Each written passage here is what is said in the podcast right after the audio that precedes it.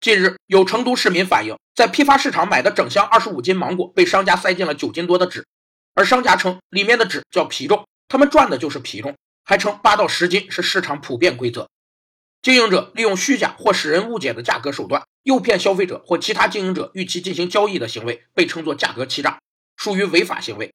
价格欺诈主要有十种表现形式：一是虚假标价，如标价物与购买物不同；二是两套价格，如标价与结算价不同。三是模糊标价，如购买条件模糊；四是虚夸标价，如号称全国最低价；五是虚假折扣，如先提价再打折；六是模糊赠售，如只说送不说送啥；七是隐蔽附加条件，如使用优惠券的条件；八是虚构原价，如原价高的离谱；